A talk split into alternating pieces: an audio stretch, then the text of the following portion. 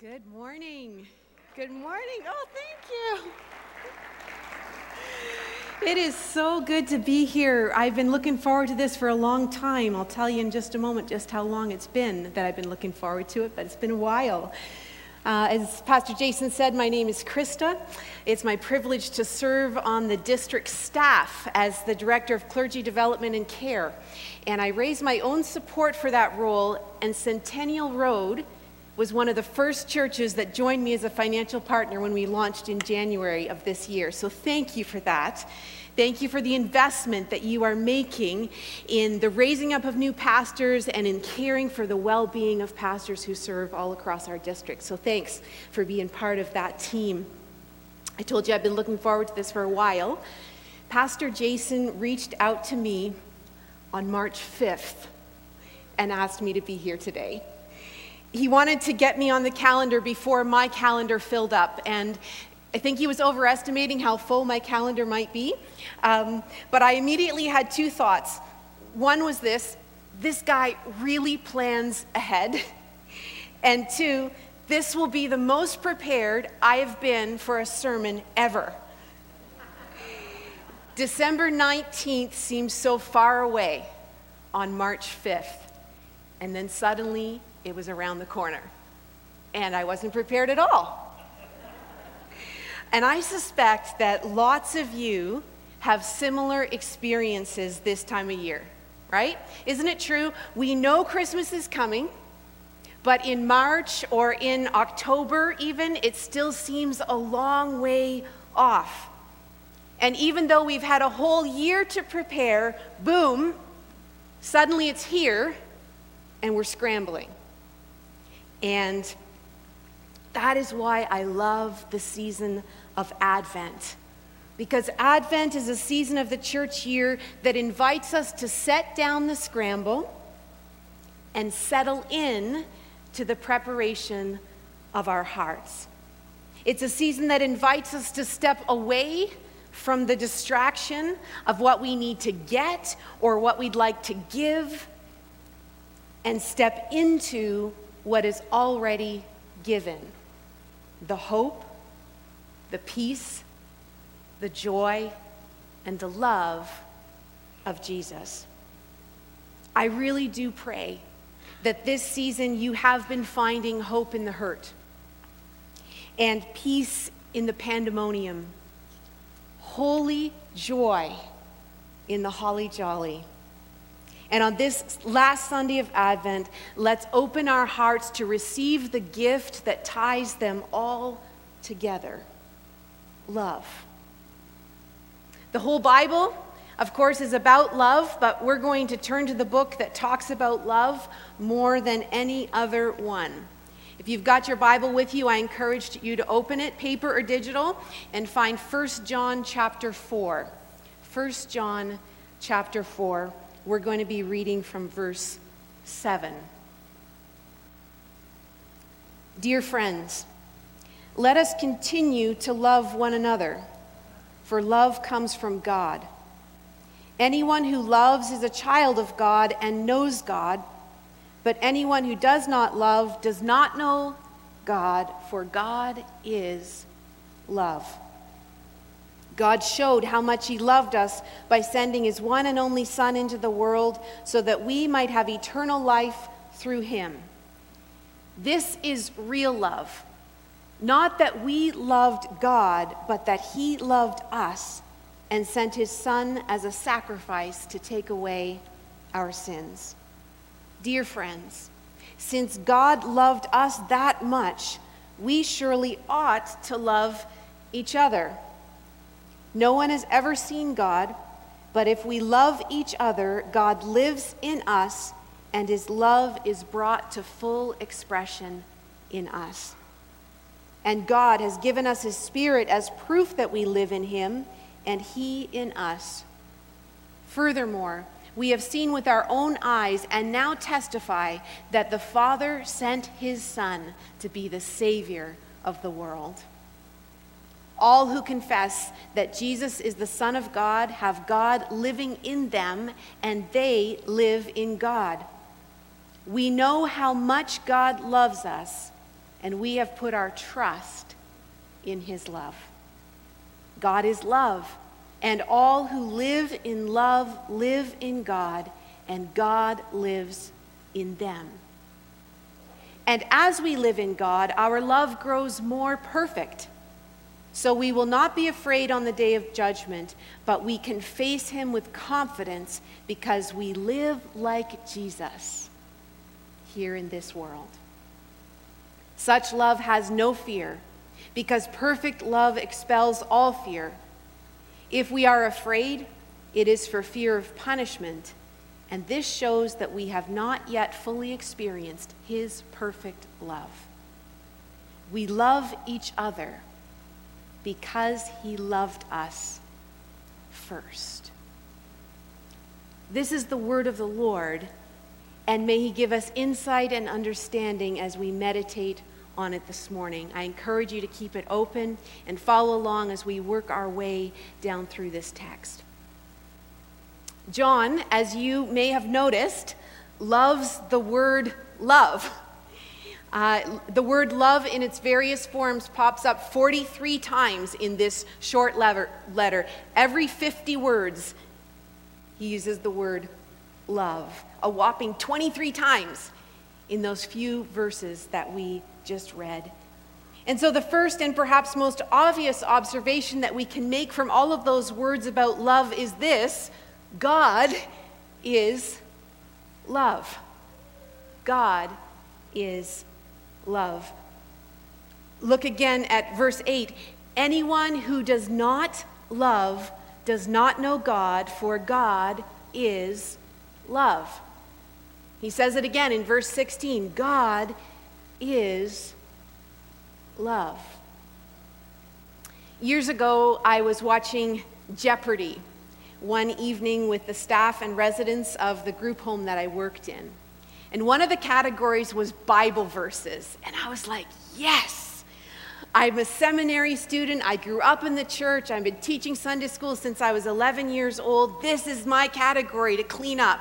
I'm going to make so much cash, imaginary cash, here. And so Alex comes to this clue, and I'm serious, this was the clue. Finish this verse. God is. This is like exactly what the slide looked like, and it had the reference. God is 1 John 4:8.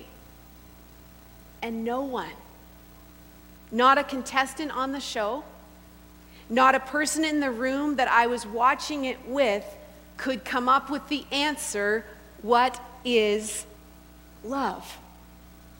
$800 at stake, and like cricket silence on the set. And I sat there stunned, thinking, is it possible?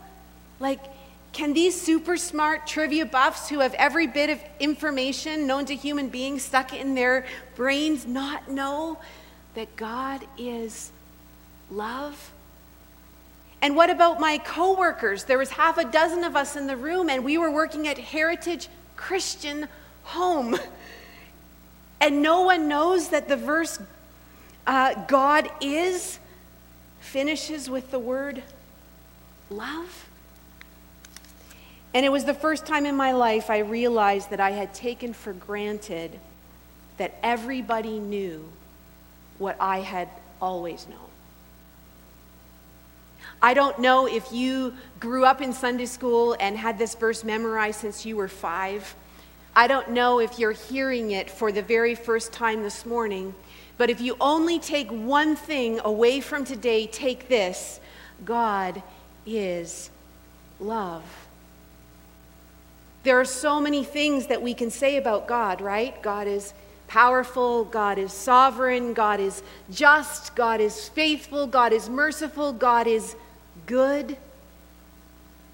But every single truth about God boils down to this one: God is love. Love is the essential defining aspect of who God is, and everything God is and does flows from love. If you've been watching The Chosen and had a chance to see the Christmas special, you know that one of the standout lines of that episode was, "People must know. People must know.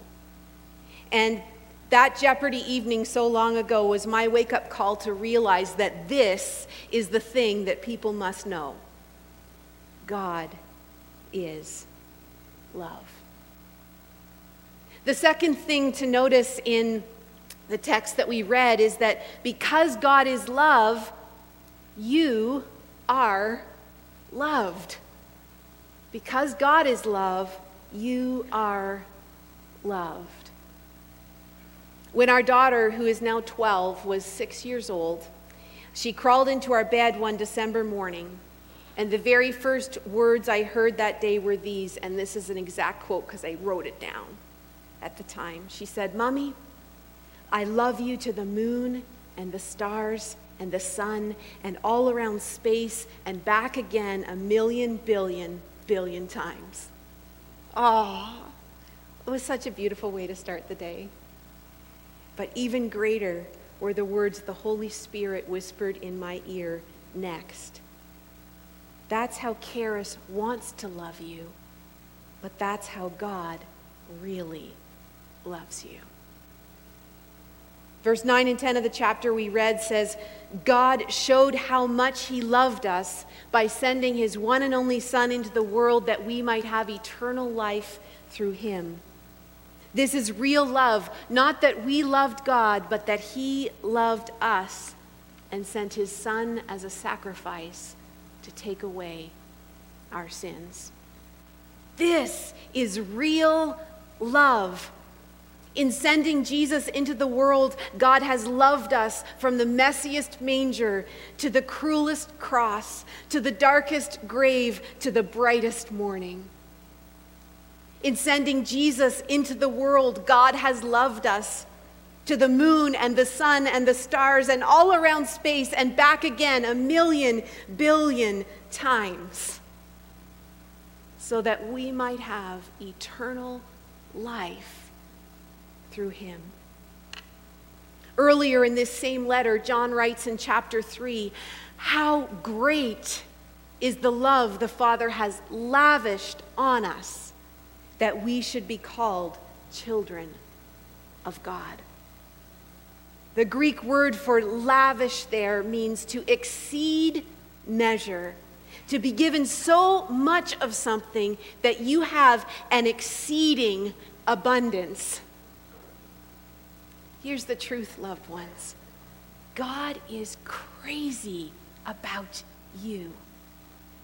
He thinks about you all the time, and every single thought God has for you is saturated with love. You are loved with a self-sacrificing, unconditional, relentless love. Ephesians 3 says, "You are loved with a love that is so wide, high, long, deep, that you can never get outside of it." Romans 8 says that you are loved with a love so powerful, so eternal, so unstoppable, you can never be separated from it. If there's anything that warms our heart this Christmas or helps us find our way if we're feeling lost, let it be this: you are loved. Pop quiz: what is the most famous Bible verse in all the Bible? Now come on, I don't want cricket silence like on Jeopardy here. What's the most famous Bible verse? Yes, sir. John 3:16. Let's say it together. "For God so loved the world that he gave his one and only Son, that whoever believes in him shall not perish, but have eternal life." Now, sometimes things are so familiar we just don't hear them anymore. But let that just sink in for a moment. God so loved the world that he gave his one and only Son. God so loved the world. God so loved. You know, and it's tempting for us to read that verse and to just hear it in a global and universal way. but we should also hear it in an up-close and personal way, right? God so loved Krista. Would you put your hand on your heart? And let's say it again, filling in your own name, speaking your name out loud. God so loved Krista.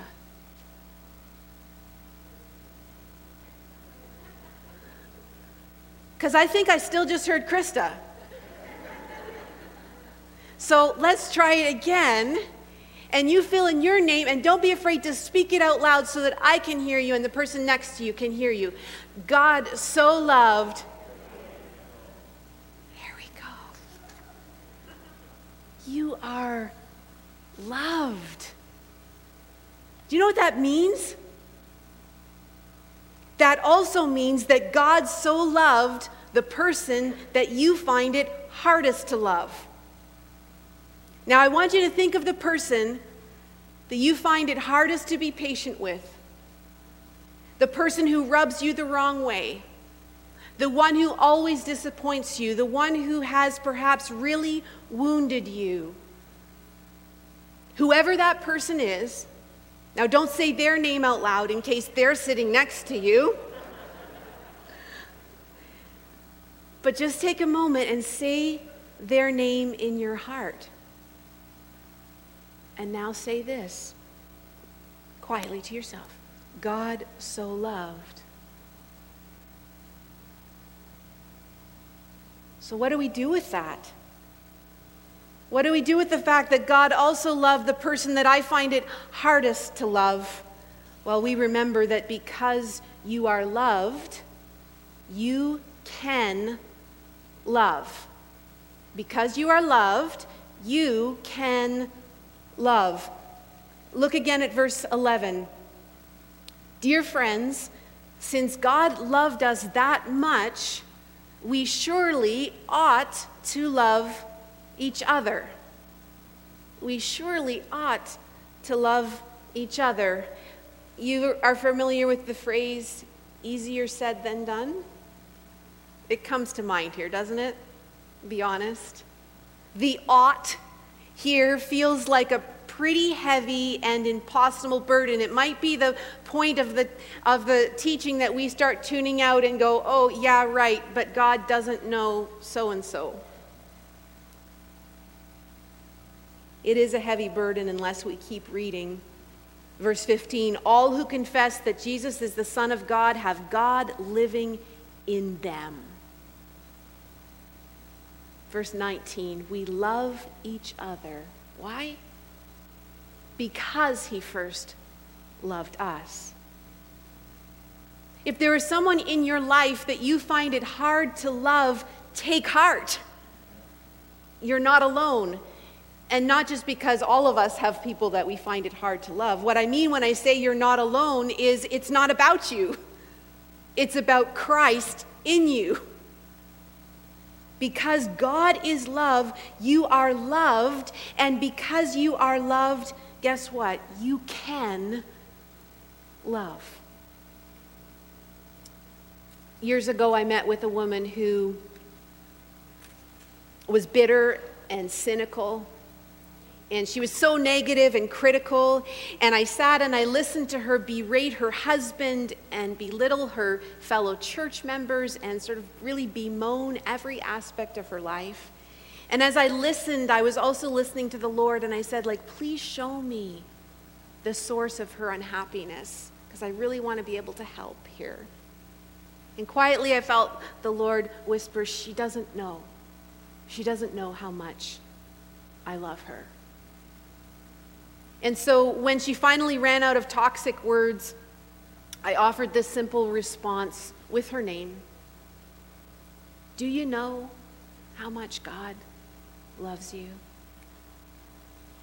And all of a sudden, this really hard facade began to melt, and her eyes began to fill with tears, and with great sadness, she said, no, I haven't felt God's love for a long, long time.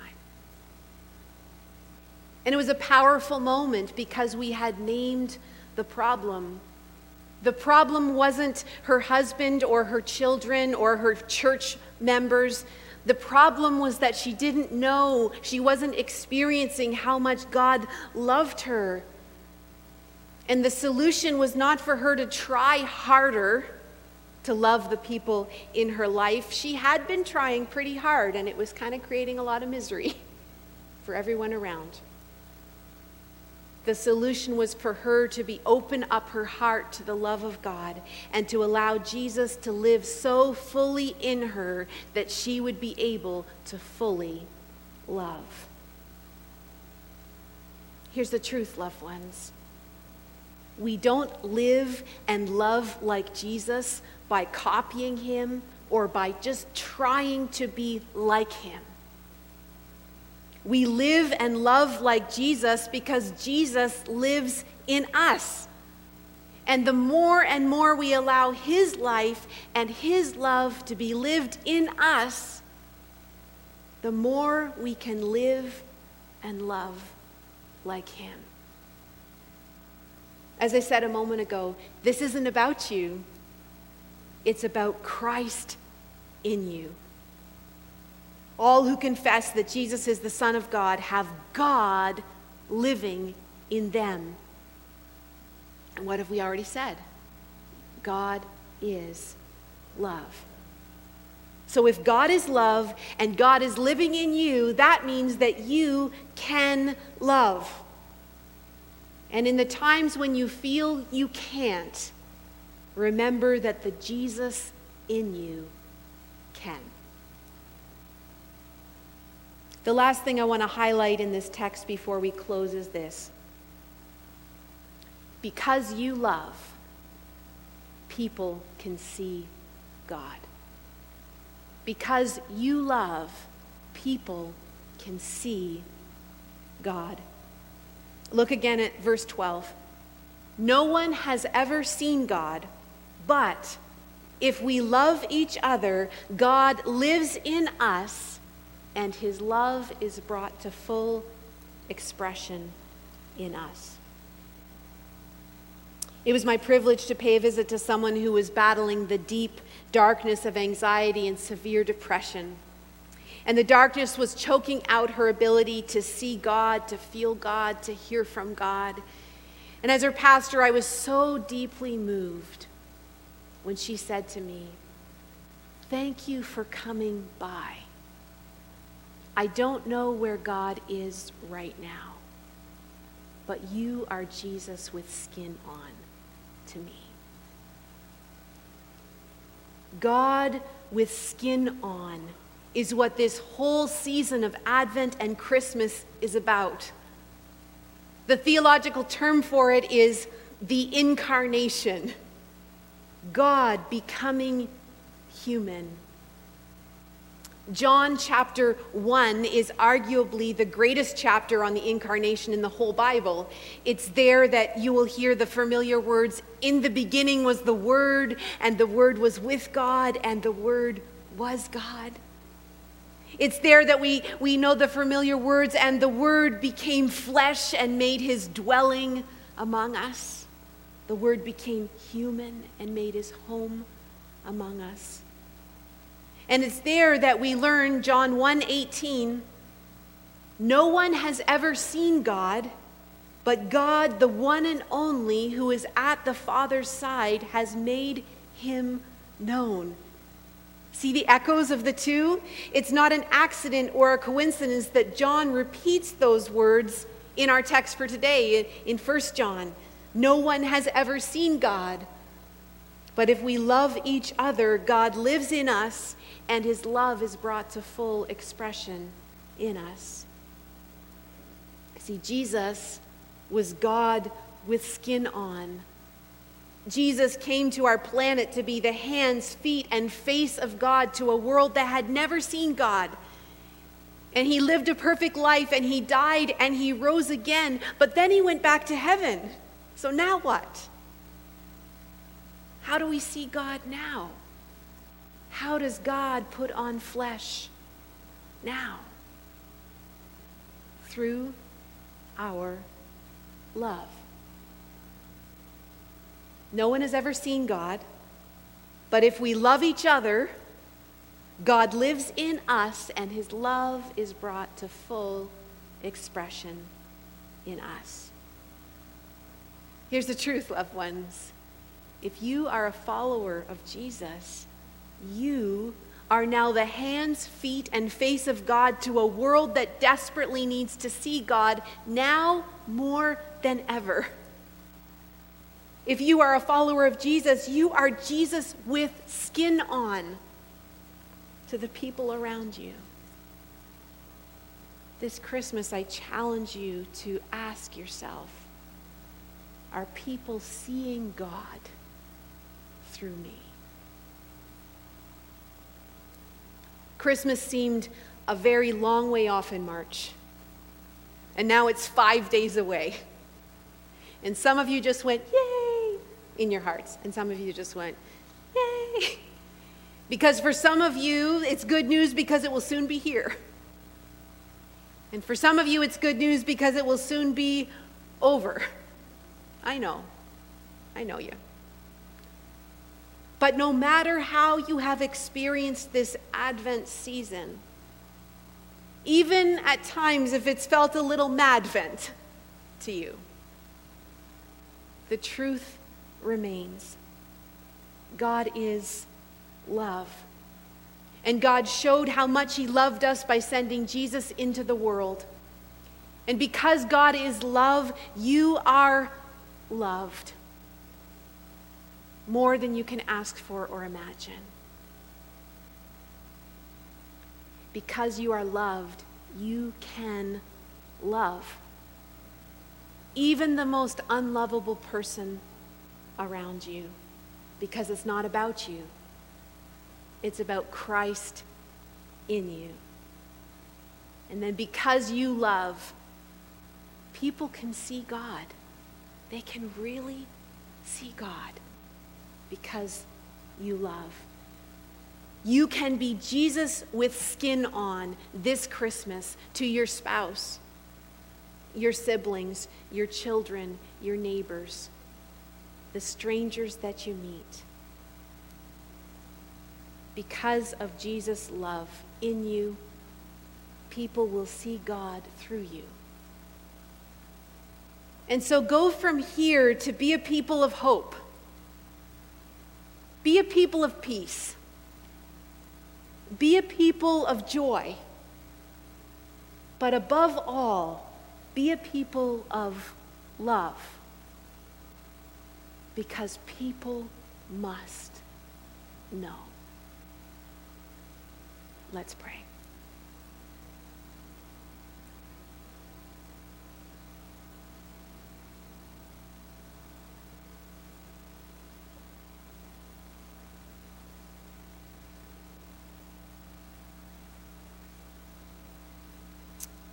Our gracious and our loving God, we thank you for your great goodness and for your unfailing love. We thank you for loving us so much that you sent Jesus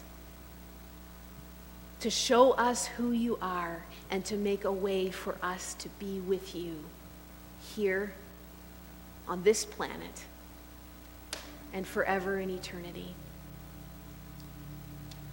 And I pray that you would pour out even more grace, that everyone in this room, everyone who's listening online, that every single one of us would have a new stirring of your love in our hearts.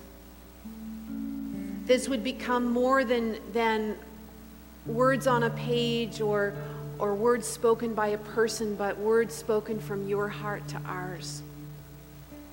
Help us to know today, to really experience how great the love is that you have lavished on us. And help us to go out from here, to lean into and live out of that love in ways that are transforming.